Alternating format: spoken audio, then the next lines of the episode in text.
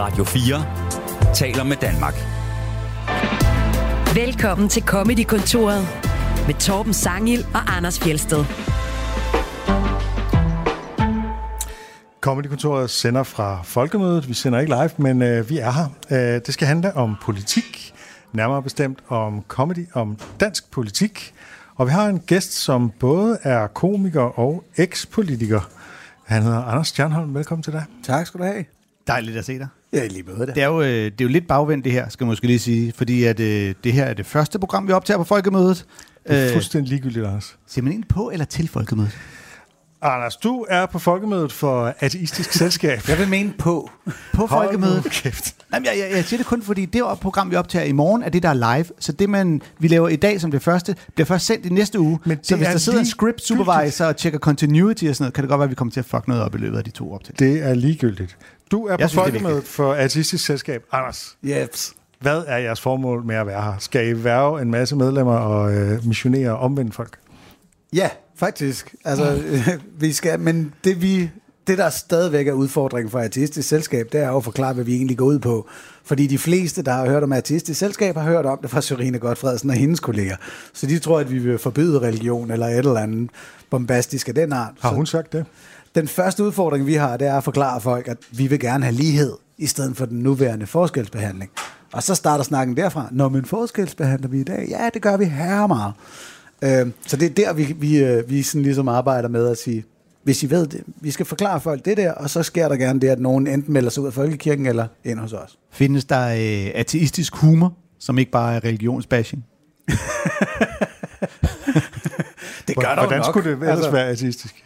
Ja, det ved jeg da ikke. Det kan da godt være, det bare er humor, der handler om ikke at tro på Gud. Jeg tror at godt, man kan lave nogle, ja, nogle jokes om ateister også. Sådan, altså, Ja. Hvor mange ateister skal der til at skrue en pære i? Det vil sådan være, man med der er fem stykker eller sådan noget. Ikke? En til at hente en pære, og en til at snakke om, hvem der har opfundet pæren, og hvor lidt han troede på Gud, og så en til at påstå et eller andet om pære og lys. Og så endelig er der en femte, der skruer den i. Og, og 100, der skal finde ud af, hvordan kom lyset egentlig? For det er ikke bare kommet, fordi der var ja. En, der sagde, at der blev lyst. Og så, som min, min erfaring er, så derefter en generalforsamling, hvor der er en eller anden, der brokker sig over, hvordan pæren blev skruet i, og vil have en ny ledelse. Okay. Ja, man kan læse øh, lidt om Ateistisk Selskabs nyere øh, historie, hvis man vil forstå det. Sådan en lille en der. øh, Jeg tror, det, det er en hver organisation, der er på folkemødet, Ja, der har en eller anden det er generalforsamling. ja, fordi du er jo rimelig rutineret øh, folkemødedeltager, øh, hvis jeg forstår det rigtigt. Ja, det må vel være 5., 6., 7. gang eller sådan noget. Du fortalte, at du tit kom over og fik øh, jobs alle mulige steder, hvor øh, dine øh, evner som komiker skulle udnyttes til både det ene og det andet, og vide noget om ting, eller joke om alt muligt snævert Yes. og sært. Og nu kommer jeg kun som, som artist. Nu kun som en, en, der ikke tror på noget som helst. Ja, altså, jeg skal lave det her. Det er sådan lidt ikke artistisk selskab, øh, men ellers så... Jeg skal spille Counter-Strike nede hos Astralis, men det er mod Folkekirken, så det er også... ah, sejt. Er det Ateistisk Selskab mod Folkekirken? Yeah! Sådan. Er I så terroristerne? Clash of the Titans. Det tror jeg faktisk nok, vi skal insistere på.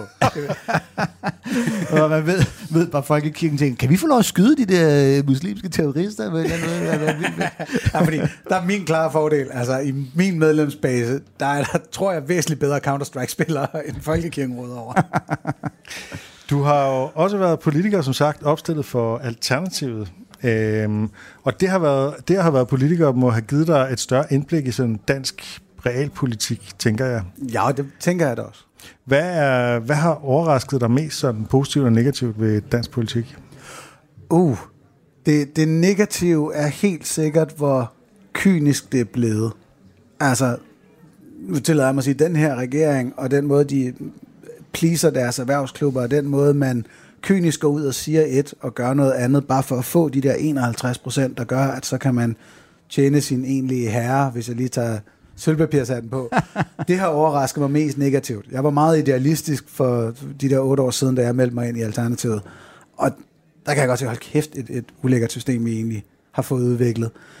Omvendt synes jeg, at arbejdet, der kortvarigt var i Folketinget, fik jeg sådan en oplevelse af, at okay, vi er nogle idealister i den her forsamling, som faktisk er her på grund af de holdninger, vi så har, som så kan divergere, og så kan vi skændes over det.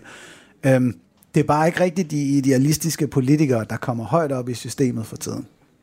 Hvor meget var du stand-up-komiker inde i Folketinget? Når du skulle op på talerstolen og sige noget, var, skrev du så lige nogle jokes ind? Det, det her, det er det sygt bedre, ikke? Altså, jeg nåede to gange på talerstolen, og den ene gang skulle jeg bare læse noget op for en anden. Uh. Og, og, og, anden gang, der var jeg sådan, at det her, det er røvsygt, kære venner. Øh, og så først, øh, du ved, seks måneder senere kom jeg frem til, ah, jeg kunne have lavet den der bit sådan her, jo, så kunne jeg have talt om det. Men netop som jeg sådan gjorde klar til at tænke, nu skal jeg lave nogle griner en ting på scenen, så, eller på talerstolen. for, For publikum. Og men alle ved jo, det er et velkendt virkemiddel at starte med at sige, det her det bliver røvsygt. Og så, så Ja, bliver det ja. mere overraskende, når man så lige siger noget sjovt. Jo. Ja, når man så er færdig med sin ordførertale, lige slutte af med, og tak skal I have, I har været fede. Ja. Tilbage til dig, Pia. Det sagde hun også i går. Op i røven. Hey. Det, det er din idé om. Det er det bedste, jeg kunne komme på lige. Ja. Nej, fordi jeg havde faktisk overvejet, hvor sådan, hvilke skøre synonymer for ting, man normalt ikke må sige på talerstolen, kunne jeg slippe afsted med. Hvad må man ikke sige? Sådan, du ved, altså hvis jeg stillede mig op og sagde, nej, men med det her for, forslag fra Venstre om skattelædelser til campingpladser, så kan man jo godt se, at den almindelige forbruger bliver dunket muretørt i sheriffen. og så sådan, vil Pia Kjærsgaard opdage det fra, fra formandstolen, eller kan jeg slippe afsted med at sige sådan nogle ting? Og det nåede jeg aldrig til. Det, Nej. mit indre barn er meget Eller noget, du lige at sige sheriffen, så sad Søren Pind og var sådan et, hvad, mig? Er det mig nu? Har du egentlig selv øh, været udsat for satire? Øhm, ja, jo jo jo. Øh, Artistisk Selskab, eller Artisterne, blev udsat for noget af, af Huxi Bak for nogle år siden, øh, som jeg ikke synes var så godt, så jeg gik i rette med ham. Øh, og så er der en gang, hvor et par folkekirkepræster lavede et satirisk sketch, de smed på YouTube, som desværre kun var oppe i halvanden time.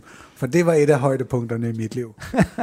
Øh, det var så nedladende over for deres egen øh, øh, menighed og unge mennesker, så det blev hurtigt pillet ned igen. Men der var jeg sådan lidt, det her, det er hvad jeg har drømt om hele livet. Nogen, der laver hjernedødt ringe satire, som jeg kan svare igen på, men så røg den væk.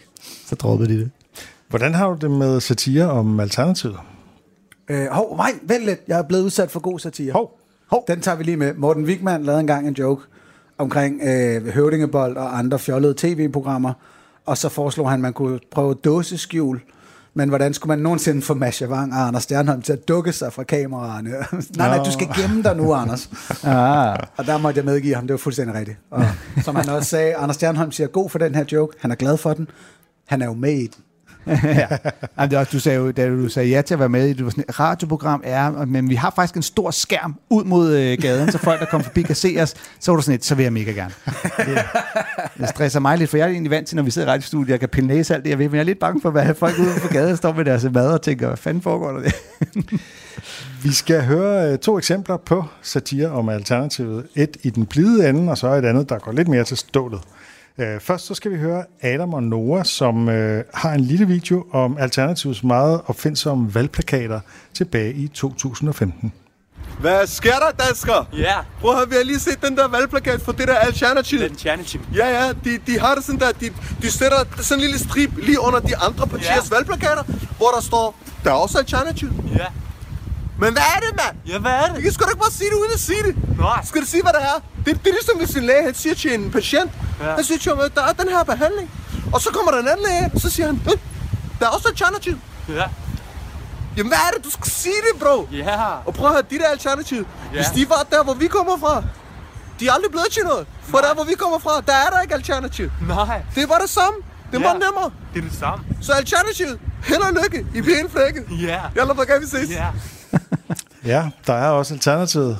Vi bliver helt flækket. Og det, jeg kan huske de her valgplakater. Øh, hvordan havde du det med dem, Anders? Den var jeg ret vild med.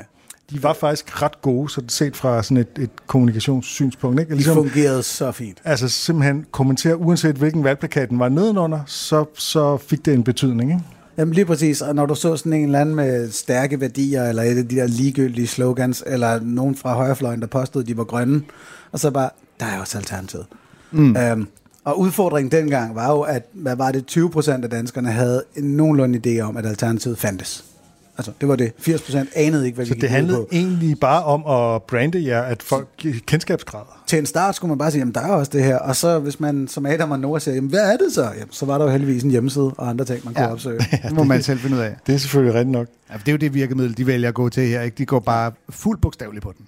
Yes. Og Og så siger- over til analogien, og så er det jo egentlig mest satire på skal vi sige, mellemøstlig politik eller andet. Ja, det er jo det ikke der, hvor vi kommer fra. Der er ikke noget alternativ. Mm. Det er jo sådan en, en meget sjov en, og øhm, som, som Joel Hirland sagde, da han var gæst i vores program, så har de med vilje aldrig ligesom sagt, hvor Adam og Nora kommer fra. Altså, de er ligesom bare sådan et ubestemmeligt øh, øh, sted i Mellemøsten, ikke?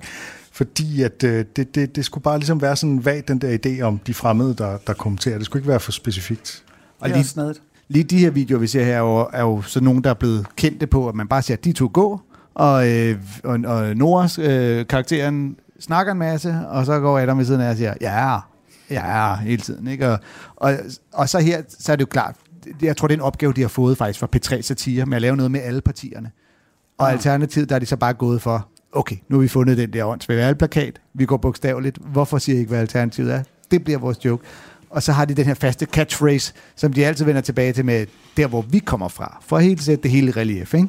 Øhm, så det er næsten alt, hvad de angriber, bliver til, der hvor vi kommer fra, der gør vi det fandme på en anden måde. Og så griner man af, at ah, det er sjovt, de siger det, fordi godt vi ikke er derfra.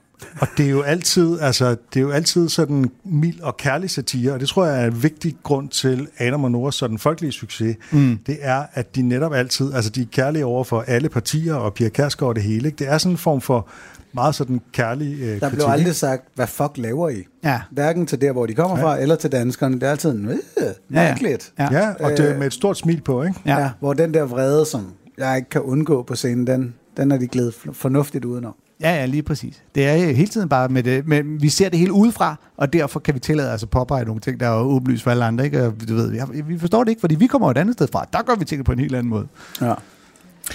Vi skal også øh, have noget mere satire om Alternativet. Det er øh, tæt på sandheden, som øh, tager fat i en masse, er det fordomme, er det fakta om Alternativet i forbindelse med ulveskyderiet tilbage i øh, 2018. Oh shit. Nu må vi se, Anders, hvor meget du øh, genkender af Alternativets øh, københavneragtige natursyn. Jeg gætter på, at han refererer til Alternativet, der tidligere har foreslået at sætte bisoner ud i danske skove. Og det er jo nemt nok at grine af Søren Espersen, men er det så urealistisk? De kan da sagtens have siddet til et møde i Alternativet. Uffe Elbæk har råbt, kast talebamsen herover! Hvordan kan vi være endnu mere rummelige, sådan så vi får en dejlig følelse ned i mausen? Gerne på en måde, hvor vi pisser ud over Søren Espersens vælgergruppe, defineret som alle mennesker, der ikke bor inden for et Københavns brugkvarter. Hvad med at gøre shawarma til vores nationalret, siger René Gade så. Hov, hov, siger Josefine Fock. I må ikke tale to mænd i træk. Det er imod vores kønsneutrale reglement. Fedt, du lige siger det, råber Uffe. Så har en kvinde snakket. Så kan du godt komme med dit gode forslag, René.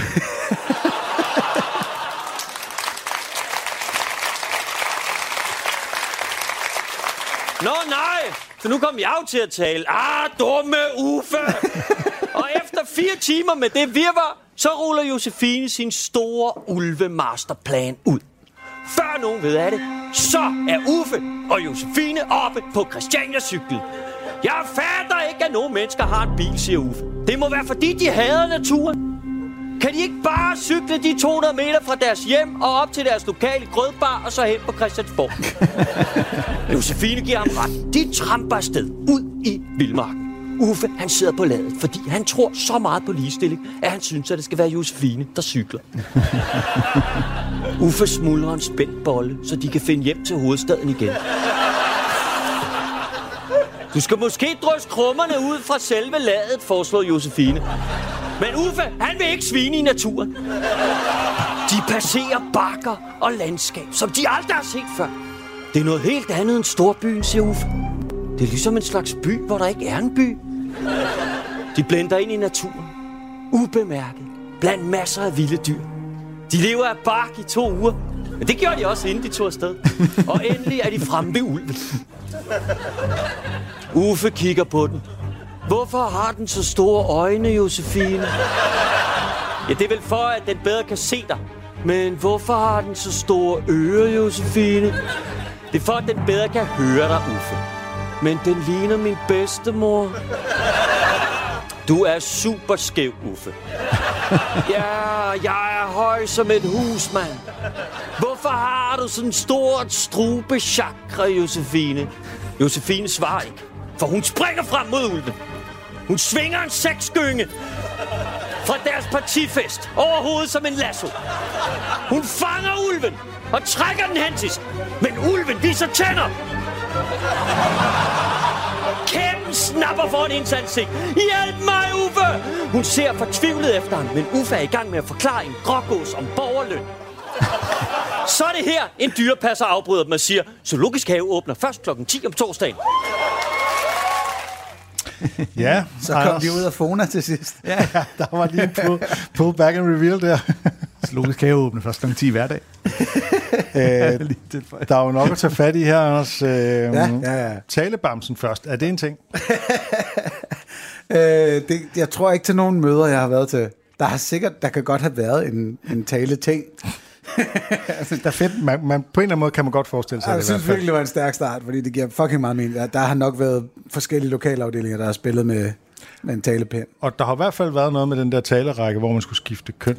Ja, den levede kortvarigt, lykkeligvis. Og det var sådan et af de mange øh, alternative eksperimenter i Alternativet, eller hvordan? I den grad. Altså, jamen, og det var netop også det, som det skulle. Man kan sige, jeg havde sådan set ikke noget imod ideen, da den kom. Jeg havde det bare sådan lidt, jeg tror ikke, det kommer til at virke. Altså ideen, ideen var, at når en mand havde sagt noget, så skulle det være en kvinde, der sagde noget. Ja. Så en mand måtte sige noget. Yes. Og så døde den, da man fandt ud af, hvad med dem, der hverken er mand eller kvinder? Vi skal Alle køn det Jamen, og det igennem. var så ikke mand- engang faktisk det non-binære, der fik os til. at- Jeg tror simpelthen bare nogle gange, så var man sådan, okay, der, der er en hæftig overvægt af det ene eller det andet, og nu må det... Men apropos kendskabsgrad, det gav jeg da i hvert fald meget omtale i medierne. Det er jo det, der er det sjoveste. Altså i stedet for de, de tunge penge og de mange milliarder, der skal flyttes over til klimaområdet, det var ikke nogen, der gider at skrive om. Nej, det vil jeg, vil jeg skrive om, hvor sjov jeres møder er. Men det, er og det er, jo, det er jo det, Jonathan gør her, især i starten. Ikke? Der får han lige præsenteret næsten alle fordommene om alternativet lynhurtigt, ikke? med at det, det er kun for københavnere, altså københavner københavnere, og de er sådan et hippie-øko i det, og spiser Forstår bak, slet ikke biler, fordi man kan jo bare cykle ned til Ja, ja. Krødbaren. Og overdrevet ligestillingsfokus, og Uffe Elbæk er måske sådan lidt, øh, har ikke så meget styr på noget som helst. Jeg synes, det er en, en lang, rigtig smuk overdrivelsessketch, det der. Ja. Øh, det, det synes jeg faktisk er rigtig fint. Men du synes, det er overdrevet? ja, selvfølgelig. Men, øh, men derudover så synes jeg jo også, at hele pointen om, så jeg ved ikke, om det er Jonathan prøver lidt at komme ind i, men at, at der er nogen fra København, der skal blande sig i en diskussion om ulve i Jylland, er sådan lidt, øh, det er måske ikke, det er måske svært for Uffe og Josefine fra Alternativet i København at, mm. at blande sig i, fordi et, det bliver ikke jeres problem lige forløbet. Lidt på samme måde, som man øh, ikke kan tage det seriøst, når jyder skal diskutere øh, problemet med larm i København. Så kan I bare flytte. Jamen, I, I bor her ikke, I ved det. ja. Vi skal stoppe med at servere kl. 22. Ja. Der er også en, øh, det, det er jo sådan lidt eventyr. Der er både rødhættet, der er også Hans og Grete med, at uh, Uffe ja. Ja. han smuldrer en spæltbolle og sådan noget. Ikke? Får vi også lige spældt uh, ind i billedet, ikke? men han vil ikke svine i naturen alligevel. Ja, og det er jo det, der jo er lidt... Øh, det kan man ikke høre her, fordi det er jo, det er jo et tv-program, og så er det ikke rent stand-up, så Jonathan bruger nogle visuelle virkemidler, som vi jo øh, åbenlyst ikke får med her. Men han sidder i ladcyklen og drysser bolden ned i ladet, Ned i ladet, ja. hvilket han jo så laver til joken om, at det er fordi, han ikke vil svine. Og der er jo også øh, den her New Age-reference. Ikke? Hvorfor har du så stort et strubechakra? Øh, er, er der mange sådan uh, New Age-typer i Alternativet egentlig? Ja, det var Jeg er der i godt hvert klar over, fald. at du ikke er det, men- altså, det er helt klart, da, da vi blev de der 10.000, da det virkelig gik ned i 15-16 stykker, der var det der var der rigtig mange. Og jeg kunne godt mærke, at jeg havde ligesom, jeg var på en, en videnskabeligt orienteret fløj, og så var der en woo-woo-fløj. Um, En woo-woo-fløj? en woo-woo-fløj. Var det den op, det officielle navn? Det, det var ikke deres eget navn. det var ikke det, de kaldte sig. Øhm, men det var ret tydeligt, var sådan, især når det kom til sundhedspolitik eller lignende, skulle øh, diverse alternative behandlere have de samme muligheder for tilskudsordninger. Var jo ligesom der, hvor at den, den stod ret hårdt, hvor meget skulle alternativ behandling have, have muligheder. Hvis Ja. ikke man kan gå ind for alternativ behandling i alternativet. Alternativet, Hvad er så alternativet? Det er så fri grønne nu. Ja. Øh, nej, men altså, jeg føler faktisk lidt, at jeg tror, at vi, vi vandt den. I hvert fald har det ikke fyldt meget, at vi har været ude og foreslå, at nu skal reiki healer eller andre øh, på finansloven. Øh, men til gengæld, nogle af de alternative behandlinger, som, som har en eller anden effekt, det er for eksempel at få natur på recept eller andet, har jo rent faktisk efterhånden noget dokumentation. Ikke? Ja, sådan nogle terapiformer. Ja. Præcis. Øh, så, så det var også som om, at vi godt, der, der blev kom en forståelse af, at nej, det der er jo faktisk heller ikke fremtiden, når vi kan se, at der er så meget andet i den holistiske behandling, der virker. Apropos øh, naturmedicin, der jo helt tydeligt har en effekt, Så får Jonathan jo til sidst antydet, at uh, Uffe Elbæk ryger utrolig meget tjal, Ja. og uh, simpelthen er høj som et hus. Og der er jeg nødt til at sige, at jeg har tilbudt Uffe rigtig mange Jays i min tid, og han har aldrig taget imod dem. Ja, det kunne jeg egentlig godt forestille mig. Der er også lige referencen til sexgyngen fra partifesten, som jo var tilbage i 2017, hvor der yeah. skulle være holdt en fest på øh, LGBT-natklubben Monastic. Der blev holdt en Der- fest der på blev holdt. LGBT-klubben Monastic. Jeg var der. Okay, det er bare fordi de nyhedsklip, jeg kunne finde, der var ligesom, der, der var det refereret til som noget, som måske skulle aflyses og sådan noget. Nej, nej, var det, ikke- det endte med, at folketingspolitikerne stak halen mellem benene og ikke ville med til den. Nå, så de var det ikke- kun de men- få, men rå, der tog men i ned andre til holdt, men kommunalvalgfesten. blev det der darkroom, blev det Der var ikke nogen gynger eller darkroom, det havde de jo fjernet til vores fest. Altså, det, ja, det var normalt et sted, der blev holdt sexfest, og nu var det så et sted til vores fest. Det var jo bare fordi, det fremgik af pressemeddelelsen. Det var jo nok der, fadesen lå, ikke? Jo, jo, og så det, at vi trak i land, vi skulle bare have stået ved. Ja, der holder vi fest, sådan er det. Jeg har, aldrig, jeg, jeg har aldrig været til sexfest dernede. Jeg har været til sexfest på Dammeren. Så skal vi snakke om, at Dansk Folkeparti holder deres valgfester der. Er det det? Nej, jeg vil høre om din sexfest på dammeren. Der var det noget jeg der. gerne høre om. Det fandme. vi, vi er på folkemøde, drenge. Det handler slet ikke om det. Der er det ikke en sexgynge, der er det vel et sexgangstativ. Den, den, får, den får Skal du have den i rollatoren, eller hvordan? Hvis du selv lige kører lidt frem og tilbage. Nå, det må vi høre mere om bagefter så. Æ, er du egentlig pacifist, Anders Stjernholm? Uh, jeg tror ikke fuldstændig. Hvorfor? Fordi vi skal høre et klip med Martin Nørgaard, din øh, gamle makker, mm. som du har lavet show med i sin tid, øh, fra 2022, øh, hvor han går i kødet på den pacifistiske venstrefløj. Det er fra Zulu Open Mic fra dengang TV2 Zulu stadig eksisterede. Jeg ved kraftet ikke. Jeg synes, det, det er jo selvfølgelig forfærdeligt og sådan noget, men det er jo også en spændende tid at være liv i, fordi når der sker sådan nogle ting her i verden, så sker der jo det, at man opdager, hvem folk rigtig er, ikke? Og jeg, jeg har jo aldrig rigtig vidst, hvem jeg skulle stemme på. Jeg har altid troet, jeg var lidt venstreorienteret, men så, du ved, kom der krig, og så hørte man bare folk på venstrefløjen sige de mærkeligste ting, jeg nogensinde har hørt. Sådan noget. Vores holdning er, vi siger nej til krig! Hvad? Er det rigtigt? Ej gud, hvor er det sindssygt sagt, mand. Hvorfor fanden er der ikke nogen, der har tænkt på det? At man bare kunne sige nej til krig, det er da psykopat genialt, mand. Hvorfor helvede er der ikke nogen, der har sendt Sikander Siddiq ned til Ukraine 14 dage før det gik løs? Så han bare kunne marchere op og ned langs grænsen og bare råbe til russiske kamptanks, der blev sagt nej til krig! Vi siger nej! Nej! Og russerne vil bare stå, nej, så kan vi lige så godt pakke sammen jo. For helvede, der bliver sagt nej til krig, mand. Og Putin vil være sådan, nej, nej, nej, nej, nej. Der står en af de der statuehoveder fra påskøen og bare råber, nej til krig! Nej, vi troede, der skulle være krig, men nu skal der ikke være krig. Der bliver sagt nej til krig. Fuck, man. Det er altså... Der bliver sagt så mange fede ting. Der skal faktisk to til at føre krig. Nej, det skal der faktisk ikke. Der skal heller ikke to til at blive overfaldet af S-tog. Altså, det er en mærkelig... Det er sgu en mærkelig logik, altså. Ja, at sige nej til krig er en lidt nem holdning. Ja, det er det. øh, og det er jo præcis det der, Martin har ret i, fordi på en gang kan jeg jo godt se, at man overordnet set globalpolitisk, så er nedrustning det er fuldstændig indlysende. Og så samtidig, så kommer der lige en krig, og så går vi i gang igen. Det, der er jo idiotisk, det er sådan, at så øger vi vores forsvarsbudgetter, sådan, så vi om fire år har nogle flere nye fede våben. Og der er det jo forhåbentlig overstået, det her, ikke? Så ja, vi skal ikke sige nej. Et eller andet sted, hvis jeg skulle bestemme, så skulle vi ikke sige nej til krig, så skulle vi gå fucking all in. okay. Så er det bare sådan, All in? Ja, det, altså... All in på krig. Altså, hvis NATO havde været i Ukraine, og ligesom kunne sige, nej, nej, det er faktisk en af de allierede. Nu får du fuld Gaddafi fra hele børnehjem, øh, fritidshjemmet her, hvis du skal komme og fronte en af vores. Mm. Øh, men i stedet for, så kan vi jo godt se, nu har vi sådan en langvarig udmattelseskrig, som er lidt nemmere, at man kan øge forsvarsbudgetterne undervejs og gøre sin egen befolkning bange, og nu er sølvpapirshatten tilbage.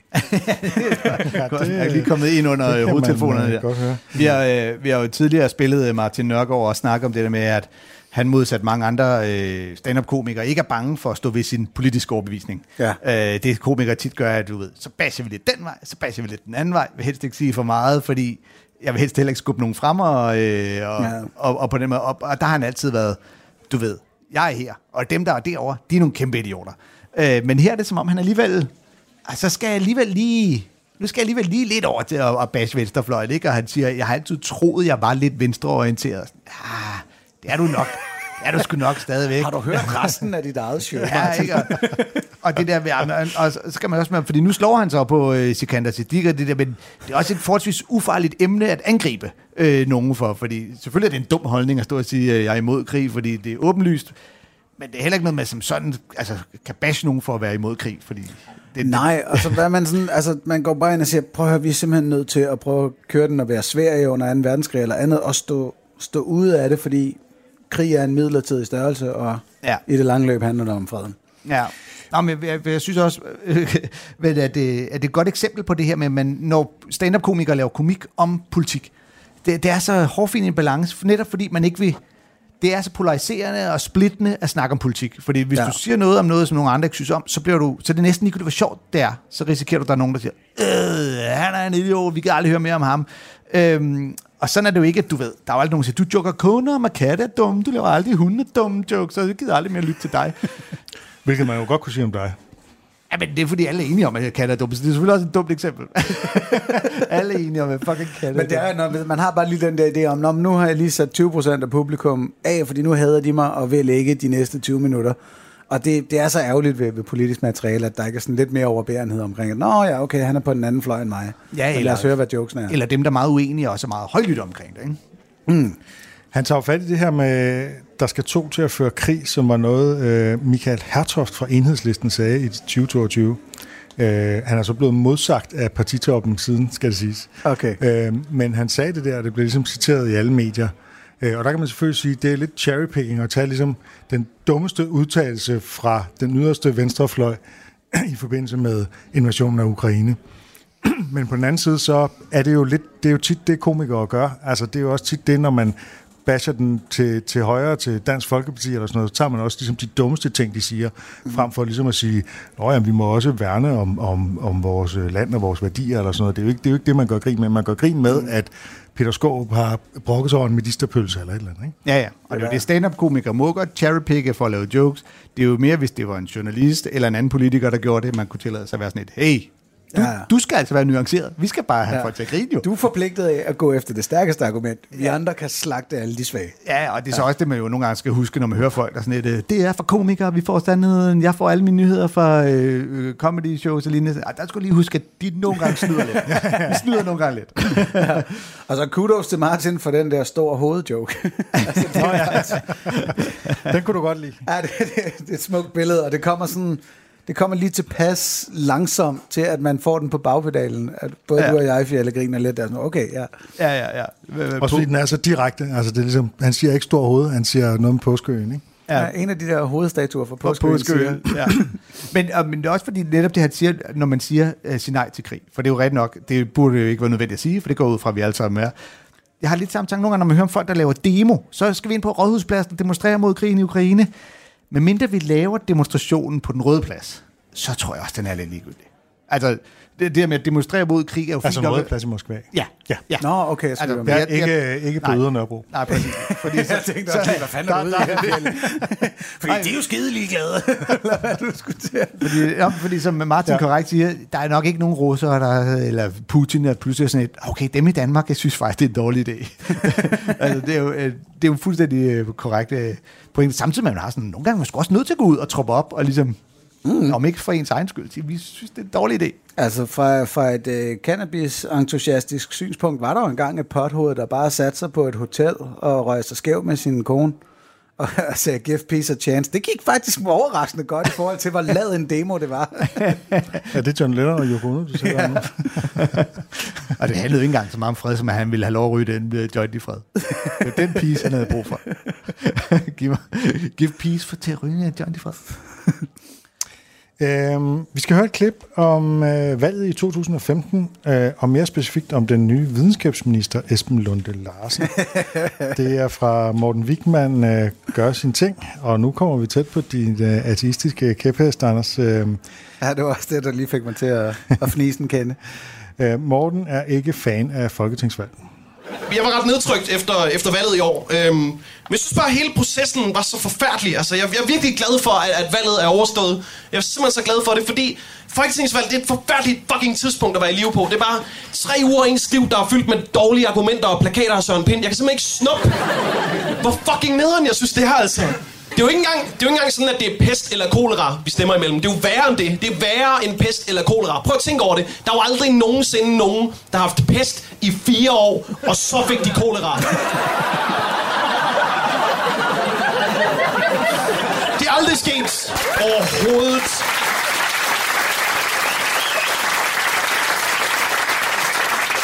Og det er så irriterende, fordi i år var også et mærkeligt valg. Det var virkelig et underligt valg, fordi jeg tror, der er rigtig mange folk, der var rasende på regeringen. Jeg tror, der er rigtig mange folk, der var pisse fucking sure over, hvor dårligt regeringen har gjort det. Og jeg tror, at rigtig mange mennesker har været så sure, at de kom fuldstændig til at stemme på en ny regering, der gør det samme, bare hurtigere og med vilje.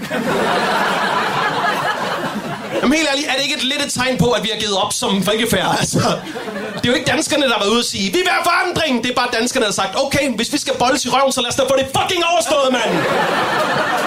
Hvad siger du? En videnskabsminister, der tror, at Gud har skabt jorden. Jamen stik den ind og drej rundt, mand. Hvad folketingsmedlemmer, der taler med dyr? Jamen, jeg har masser af plads, altså. Jeg har ikke kunnet mærke mit rektum siden folkeskolereformen, så kom dog med det, mand. Så bare når vi ligger der på alle fire med måsen i vejret og spredte baller og sådan en røvhul, der bare helt rundt og udspillet som en tagrende på en varm sommerdag. Så regeringen kiggede ned på os, og så har de sagt, kan du lide det, var? Så vi var sådan lidt, ja, vi kan lide det. Og så har de sagt, okay, så stikker vi hele Irak-kommissionen derop. Spred ballerne, krigsveteraner. Den her pik kommer I til at kunne mærke i jeres ørekanaler, mand. Og så spærmer de bare skattelettelser til de rigeste ud over vores ansigt. Og tvinger os til at slubre det her som liderlige små kællinger. Jesus fucking Christ, mand.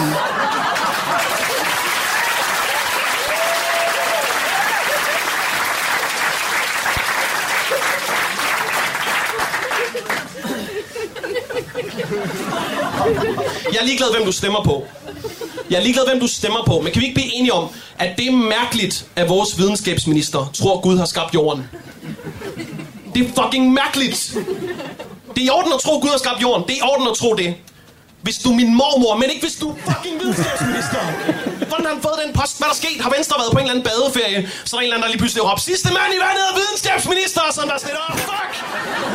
Jeg var midt i noget racistisk herovre. Tager jeg den.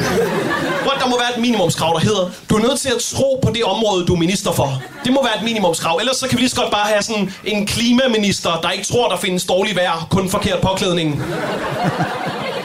Som bare sådan, tornado, siger du, jamen du skulle have taget en cementflyverdrag på, det kan jeg jo fortælle dig herfra. Eller bare sådan en transportminister, der bare siger, Nå, hvordan vi kommer på arbejde om morgenen forbi alle bilerne? Jamen, øh, tænk på det bedste, du ved.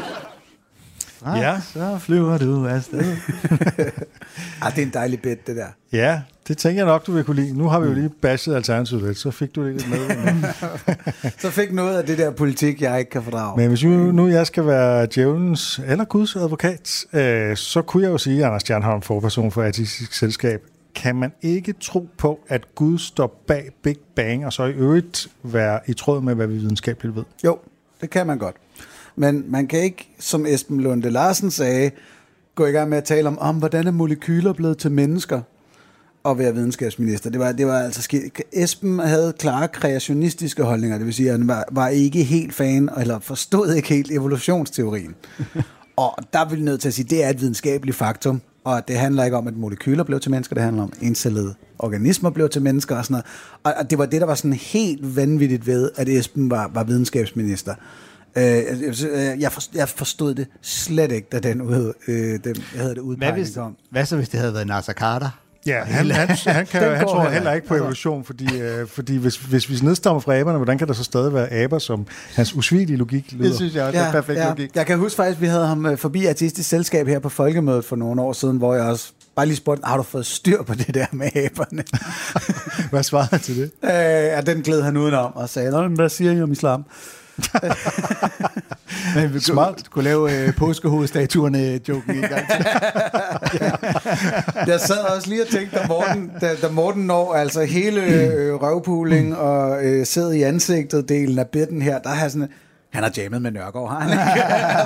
det var så, man kunne mærke, hvordan Martin Nørgaard talte igennem Morten der. Jeg Ja, det der med sådan nogle meget groteske billeder, ikke? Øh, Jo, lige præcis. Og, Ja. ja. og netop den der med, Morten plejer også at være sådan lidt mere på afstand, ikke så holdningsbred, men her der går han bare direkte ind og siger, fuck jer og jeres reformer. Øh, Ja. Det synes jeg var ret fedt. Fordi nu har vi snakket om før, det der med, at man er bange for at tilkendegive, at jeg er mere på den ene side eller den anden side. Man kan jo, det de fleste komikere gør, lidt som Morten her, bare sige, jeg hader dem alle sammen. ja. Jeg hader dem alle sammen I lige kan meget. stemme på, hvad I vil, men Ja, og ved- du ved, den nemmeste måde ikke at tilkendegive en personlig holdning på er, bare have alle lige meget, ikke? Og, og han laver også den der pest eller kolera. Fordi der er, for, det er jo for mig at et valg mellem to nederen ting. Der er ikke noget af det, der er godt. Men det er jo en meget sjov joke, det der med, at, at det er værre end pest eller kolera, fordi det, der er ingen, der får, øh, får først får pest, og så fire år senere får kolera. Ja, ikke? det er en skidegod joke. Altså, det er en skidegod joke. Der er jo faktisk nok nogen, der har haft kolera og så fået pest. ja, det er rigtigt. Skal, jeg- Jeg I erkendelse af, at det er let at overleve skal kolera. nu ved du. ødelægge en god joke? Ja, sorry. Jeg, jeg lærte for Og det nogle år siden, at kolera var billig. Var, nej, pest var nemmere end kolera. Undskyld, det er det. Nej, kolera er det nemmeste. Jeg tror, Er du sikker? Ja, ja. Fordi, Der, der skal du bare have hældt vand nok inden på os, når det løber ud af dig den anden vej. at du tænker på diarré, Anders. Er det ikke også det nærmeste kolera er i det hæftige udgave? Jeg tror, kolera er lidt mere... Okay, du lytter ikke til et sundhedsprogram på Radio 4. Nej. Men han, øh, han laver, jeg, jeg, altså jeg kan godt lide den, han også laver, der han ligesom forklarer, at, hvor træt han er af valget. Valget er jo bare en periode fyldt med dårlige argumenter og plakater med Søren Pind. øh, og det er jo typisk, når du netop laver stand-up, du skal komme med nogle eksempler, og så lige sørge for at komme med det dumme eksempel også, ikke? Fordi dårlige argumenter, alle, ja, helt sikkert, det er pisseirriterende, fordi vi ved, at alle politikerne lyver. Og så plakater af Søren Pind, for lige at understrege, men også skal glo på det der fjes. Og det er jo den, der overrasker øh, folk, så, så de griner af det, fordi... Jeg tror også, det var lige der, hvor Søren Pind havde lavet den der plakat, hvor han stiger ud af en flyver eller sådan noget, med sådan en vildjægerhat. Åh. Sådan var det det afrikansk sted, koloniherre var det det sted en plakat? Var det ikke Var det ikke sådan det? et pressebillede? Men Det kan godt være. Jeg tror sgu nok, der var plakater. Er det blev hans øh, valgplakat? Øh, en af dem. Men i forhold til, hvorfor Esben Lunde Larsen blev øh, videnskabsminister, det er jo ikke anderledes end så mange andre minister, hvor man tænker, hvorfor sidder vedkommende på præcis den ministerpost? Og det er jo fordi, at de bliver jo fordelt ikke efter øh, faglig indsigt overhovedet, men efter hvor højt man er i magthierarkiet, og så skal man have, og så er der næsten en rangliste over, hvor prestigiøse de forskellige øh, ministerier er. Det er jeg lidt ked af, at du siger så objektivt som det der, Torben. Det er, hvad jeg får at vide af alle, der ved noget om politik. Ja, men det er sådan, Venstre og Socialdemokratiet har gjort det. Og det er dem, der sidder i regering. Altså er det sådan, det er, Anders. Ja, men der var for at sige, at Jeg ved godt, at der er alternativet. Det har vi fået etableret i det her program. Men alternativet har simpelthen ikke nogen magt. Hvis I vil undskylde mig, mens I henter nogle popcorn. Og... Jamen, jeg synes også som barn, jeg kan huske, at når det var regeringsdannelser, så sad folk ligesom og snakkede om, Nå, men uh, Uffe Ellemann, han har forstand på udenrigsområdet, og her er en, der er glad for det her og det her og sådan noget. Hvor nu, der er det bare, hvor langt er du kommet op? Uh, hvor tæt er du kommet på at slikke Lars Lykkes Det- anus? det Det, det afhænger, det viser, hvilket ministerium du får. Det kan godt være, at det er blevet værre. Men jeg tror altid, der har været et element af det. Altså også i forhold til, når du har en flerpartiregering. Altså så skal, hvis, den ene, hvis den ene parti skal have statsministerposten, skal den anden have udenrigsministerposten. Og så videre, ikke? Ja, og man må jo sige, lige i den her regering, var der jo lige det, at vores øh, forsvarsminister, øh, nu er han jo lige på overlov, Og vicestatsminister. og vice statsminister. Ja, den, den titel må lige nu jo være spændende med NATO-udnævnelsen. Nej, men øh, at det var faktisk et fag, fagligt resortområde for ham mm. at tage, og så har forhandlingen så budt på nogle andre Ja, topminister. der er noget med, at han faktisk har været i militær. og i forhold til hele pest- eller kolera-diskussionen, som Vigman Wigman her siger, fire år med pest, og så tager vi lige fire år med kolera. Der kan man også sige, at vi har måske haft et valg den her gang, hvor man kunne vælge mellem pest eller kolera, hvor Lars Lykke så er kommet og sagt, hvad med I får begge dele på samme tid? det vil jeg arbejde for. Og hvis jeg tænker mig om, så skal jeg jo egentlig heller ikke brokke mig over, at Esben Lunde blev videnskabsminister, fordi det åbner for, at jeg kan blive kirkeminister en dag. og hvis de så brokker sig slet, vi havde Esben på videnskabsområdet, så nu stopper I. hvis, vi, øh, hvis vi lige skal vende tilbage til selve Wigmans øh, jokes og levering. Øh, vi snakker jo tit om, at man kan få en komisk pointe eller observation frem ved at overdrive så meget som muligt. Øh, en variant af det er jo bare at male et billede op så skarpt og karikeret som overhovedet muligt, ikke? og gøre det så grafisk og tydeligt, at det aftvinger en reaktion. Og det er jo... Øh, Og her er det noget med at blive boldet i røven. Ja, ikke? Uh, Wigman tager en meget velkendt uh, metafor. Politikerne boller os i røven. Og så sørger han bare for at køre for fuld skrald på den metafor. Så tydeligt, hvor, altså hvor tydeligt kan gøre det, og så er folk de er jo nødt til at grine til sidst, fordi det bare bliver tydeligere og tydeligere. Ja, og Kan det, I forklare mig, hvorfor det at blive boldet i røven er ligesom blevet sådan et billede på at blive ydmyget? Jeg tror mere, det er et billede på noget, man øh, ikke har lyst til, fordi det er der... Dem, der har fundet på udtrykket, har ikke lyst til det. Men hvis Men- nu men det du er har- med du- samtykke, ikke? Nu, altså, Du har ved jeg, totalt- Anders, du har Anders totalt Stjernholm er mange ting, og en ting han også er, det er, at han øh, tænker, taler meget om sex. jeg bedriver jo en uh, sexpositiv podcast, der hedder Hænderne under dynen, Ja. hvor vi uh, sjovt nok også vender sådan noget som det der. Og fordi, ja, vi skal jo ikke gøre sådan nogle ting til, til noget nederen per automatik. Jeg har også for tiden en bid om, at jeg frygteligt tit siger sutten pik, når jeg taber i spil. Mm. Og det, det er jo også skidt, fordi det er fremragende fritidsaktivitet. De fleste af os er ganske tilfredse, ikke? Og efter sine skulle det jo være nydelsesfuldt at blive boldet i røven. Rent faktisk. Præcis, ikke? Afhængig selvfølgelig af øh, tid, Hvilket fængsel, Ja, ja, og- hvilket set fængsel du og setting, i. som Og... man siger. Men, og vi men går der- ind for samtykke og alt det der. Ja, men der er Ikke så når man er suget en pik. Der skal de helst ikke øh, tykke sammen. For helvede. Øh, Ej, hvad lytterne øh, ikke ved, er jo, at der står tusindvis af folk her fra folkemødet uden foran og følger med ind gennem vinduerne. Og, og de slår sig for panden af de vrider sig af grin samtykke. over tykke joke, jeg lige lavede og, så, og, stå, og står og tænker, skulle det ikke have været en time om politisk comedy, og nu er vi i gang med at tale om. Men tilbage til det med røvpooling. Øh, ja, der er, alt handler om sex, på nær sex, som handler om magt. Som, Det har Oscar Wilde påstået. Det vil Yes. jeg gerne anfægte, men det, det er okay. En længere diskussion. Men, men jo, helt sikkert, der er et hierarki omkring, at du har en aktiv og en passiv del, eller en giver og en modtager i sex, både heterosex og homosex og så videre, og der er bare et eller andet i det der med, at du overgiver dig, og at det er den anden, der styrer. Og derfor har metaforen at blive bollet i røven jo stadig noget, men den er nok også mere fra den gang, hvor man gjorde det lidt mere ufrivilligt ved mennesker. Ja, jeg tror også, at når nogen siger, at der bliver bollet i røven, så hentydes der nok oftere til den der form for overfaldsvoldtægt, mm. man øh, hører om i fængsler, øh, og en, en, øh, netop en form Ja, for det er faktisk en gensidig, meget god øh, reference, det der. Velsmurt, vaseline, olieret, Med, med rosenblad omkring og nogle sterinlys Ja, ja, ja, med øh, duft helst. en tarmudskyldning inden, der lige har sikret, at der ikke sidder noget på den. Igen, det Man er ikke en sundhedsprogram på Radio 4.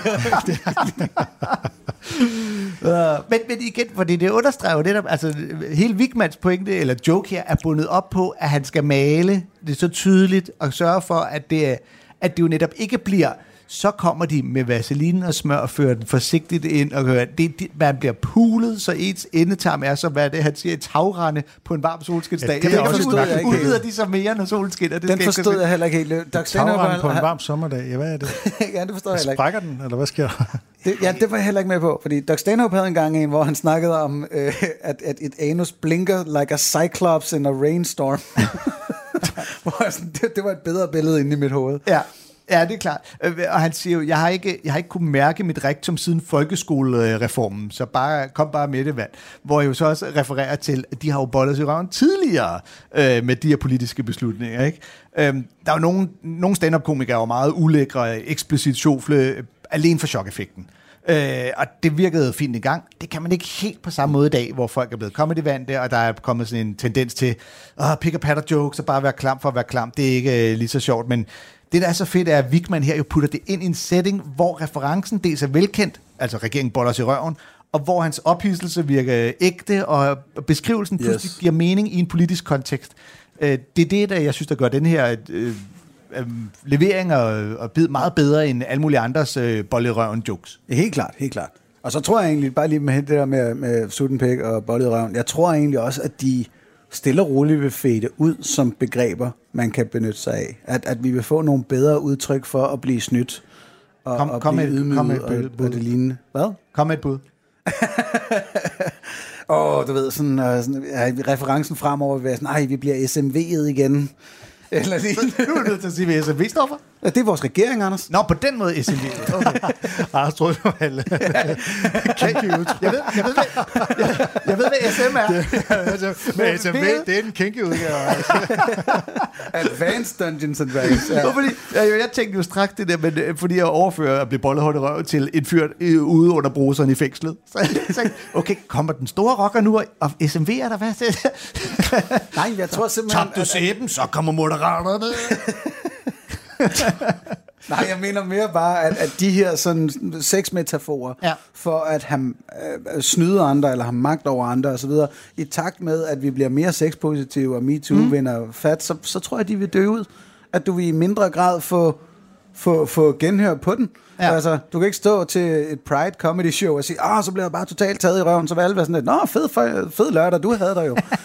um, så, så jeg tror, det kommer til at, at fade lige så stille. Og du tror også i fængslerne, det faktisk øh, slet ikke bliver populært at gøre længere, når folk bare begynder at sige, åh oh, ja, hvis du lige smører den først, så ville det da være dejligt. Det, jeg kan jo godt lide den slags. Du har mange fantasier om fængsler. Jamen, jamen, Anders, der er jo også øh, røvpooling med samtykke i fængslerne. Nå, ja, ja det er selvfølgelig en mulighed. Ja, den, kan, jeg- den har jeg ikke noget at Det får du lov til at drømme videre om om 10 minutter.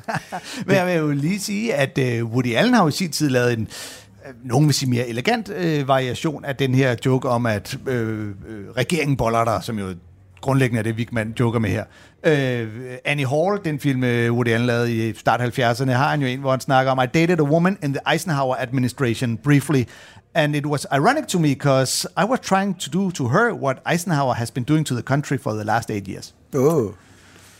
Så spiller violinerne. Med eller uden samtykke, skal jeg ikke kunne sige. Øh, nu er du kommet med mange jokes, Anders. Det kan være, at vi simpelthen skal høre et klip med dig. Har du ikke lagt mærke til, at jeg prøver at trække tiden? Jo, det har, det har jeg bemærket. Jeg har tænkt, du slipper ikke. Du slipper ikke. Du har faktisk selv foreslået det, det er jeg nødt til at sige. Ja. Der, der, der er jeg simpelthen nødt til lige at sige, når øh, den måde, og det kan lytterne også godt få at vide, den måde, vi arbejder på i Comedy-kontoret, er jo, at vi beslutter os for et tema, og så starter vi med at lave, vi med at lave en brutotrup over bidder, som hører under temaet, som jo er dem, vi lige kan komme på. Mm. Og så mailer vi lidt frem og tilbage, og så begynder vi måske at research, hvad med ham, jeg har lavet noget. Og, og i brutotrup-listen, der skrev jeg jo bare lige, at jeg kunne huske, at jeg havde lavet en joker-politik på et tidspunkt. Ej, du gav, du gav link og tidskoder og det hele. Ja, ja, ja, ja, ja. Det er jo det, vi gør i brutolisten. Og, og Tom Sangel sagde, hold kæft, den er god. Den skal vi have med. Og jeg var sådan lidt, ej, det bliver lidt selvsmagende. Lidt Ej, ananas. det- Kan vi ikke vælge nogle andre? Og Du- var nej, nej, nej, nej, nej. Anders, vær lige ærlig. Kan, altså, så du husker tilbage på den, kan du lide den? Fordi man har selv nogle gange lidt sådan, åh, oh, behøver vi at spille noget tilbage fra 14, eller... Ej, ej, jeg vil sige, jeg, jeg kan huske, jeg kunne godt lide den dengang. Det er ikke altid, kan man der, ikke altid, der ældes lige godt. Lad mig sige det så. Okay. Ja, jeg glæder mig nu. Vi skal høre et klip fra Anders Fjesteds show Barnligt Voksen. Jeg synes, hvis man vil have de unge til at interessere sig for politik, så skulle de altså peppe det lidt op inde i Folketingssalen. For jeg har jo prøvet at følge med derinde fra nogle gange, og der gav, hvor det kedeligt, men det er jo selv i hvert fald i sjovt. Jamen, jeg synes, der skulle være sådan lidt mere, sådan lidt mere fankultur partierne imellem, så man, havde, så man virkelig havde nogen, man kunne holde med, og nogen, man kunne hæppe på, ikke? Så ville man gide at følge med i det, og også hvis der var sådan lidt mere fodboldstemning inde i Folketingssalen. Og de havde nogle holdtrøjer, ikke? Og nogle halsterklæder. Så vil jeg gide at følge med i politik, men de lige kunne nogle slagsanger, de midt under en debat, og så er alle dem fra Venstre bare rejser sig op. Sådan, den som ikke hopper, de elsker SF. Så jeg gider, eller Brian Mikkelsen går på talerstolen, og alle de andre bare sidder tude fjes.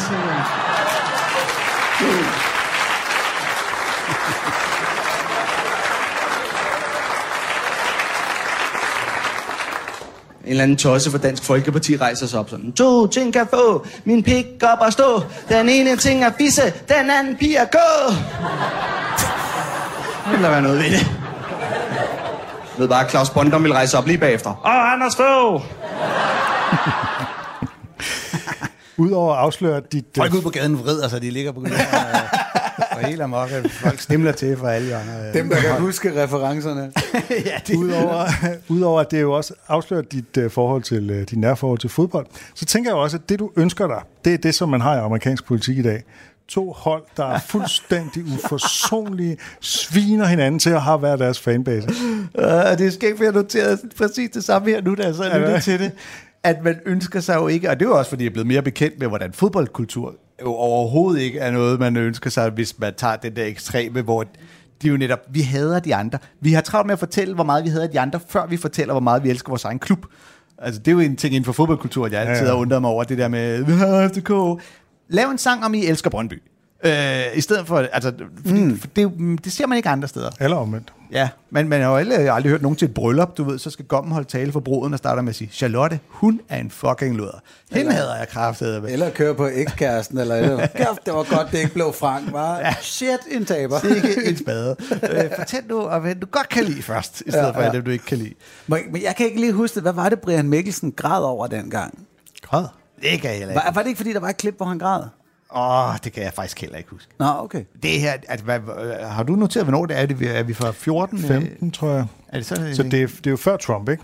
Ja, ja, ja, ja det, er, det er way før Trump. Øh, Trump. Jeg tænker bare, at du har, du har ligesom øh, fået, hvad du ville have, og det var måske ikke så fedt alligevel. Altså grundlæggende så handler det her om, at jeg har fundet en præmis, der handler om øh, fodboldslagsangen i Folketinget. Hvad ja. kan vi så finde på? Og så åbner det jo en dør for øh, alle de muligheder, du har.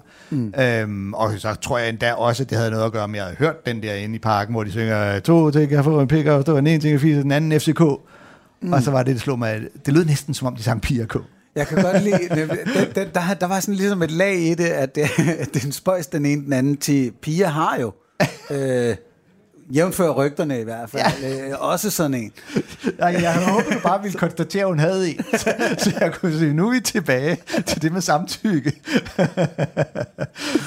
Nej, så- så det, det synes jeg faktisk var meget grinert. Mm. Øh, og så har jeg, jo, jeg har jo lavet en bid med det nærmeste omvendte foretegn omkring, at hvorfor der er så civiliseret i salen, fordi vi hader jo hinanden ganske gedint. Mm. Men man er hele tiden nødt til at sige for- og efternavn på folk inde i Folketingssalen. Du skal Men det er jo netop for at opretholde en civiliseret Ja, ja, præcis. Du må ja. ikke bare sige fuck hovedet. Du skal sige herre Rasmus Jarlov, Ja. eller en af de andre. Ikke? Tilfældigt eksempel. Ja, fuldstændig hævet op af hatten. øh, som er med til ligesom at tyste ned og holde slagsangene fra, fra salen. Ja.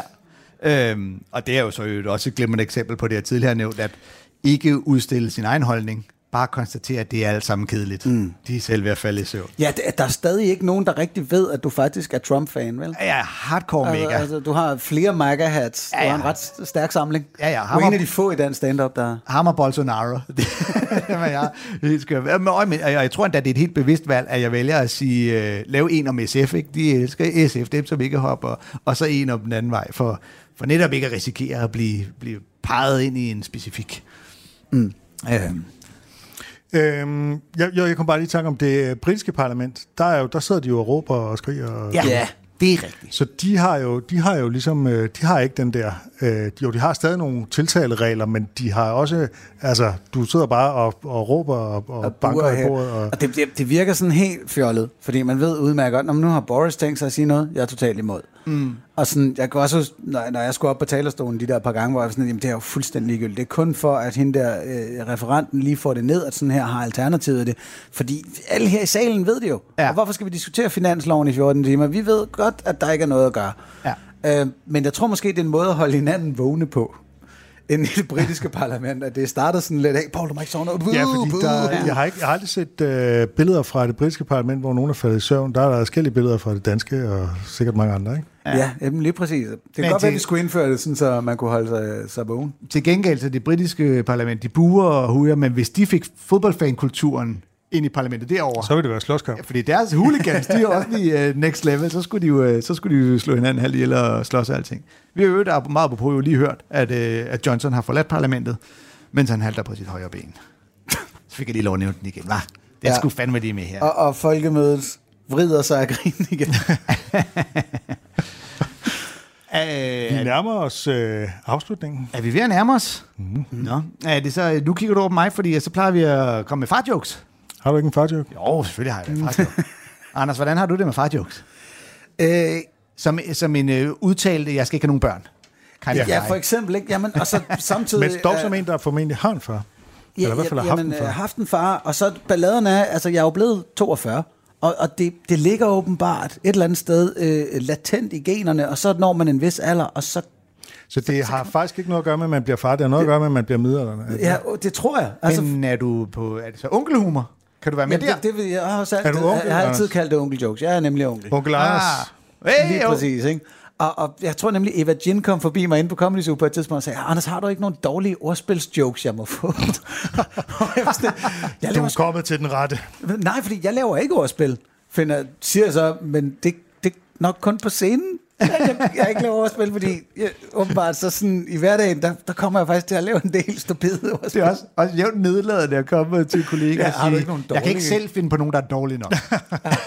jeg er simpelthen nødt til at spørge, for hun havde jo skrevet ud i gruppen, hvem skal jeg have fat i for at få de dårligste ordspilsjokes, skal jeg huske, og alle skrev Stjernholm, du skal have fat i Stjernholm. Nå, Der vil jeg lige sige, det, hvis nogen kan huske Bingo Bango, jeg skrev ikke de overspilsjokes selv, og jeg havde den næsten hver eneste af dem. Skal jeg, skal jeg komme med den? Ja, du skal. Nå, for jeg har, jeg har jo noteret en her. Vi slutter altid Comedy-kontoret af med en god farjoke. Jeg er jo typen, der synes, man godt kan nyde øh, og sætte pris på farjokes øh, for det der. Klart. Øh, farjokes er jo ofte en form for øh, gåder. Stadig i ordspilskategorien. Hvorfor det er godt for kronisk syge at arbejde i Sydsverige? Noget med Skåne. Fordi det er skånejobs. Uh, Ej, det kunne farmand herovre. Kæft. er vi, altså i det sekund, at øh, vi hopper fra og på nyhederne her, så skal jeg ud og have en bajer. ja, ja, og, og high fives fra det her massive publikum, der har elsket om vi alle dine kan jokes. komme ud af salen. Der står så mange mennesker derude. Vi kommer til at crowdsurfe ned i nærmeste øl, øltelt. Mm, hvorfor bliver man altid mæt i Nordsverige? Fordi du får en halvand. er der sl- Det mangler vi kun en blik, ikke?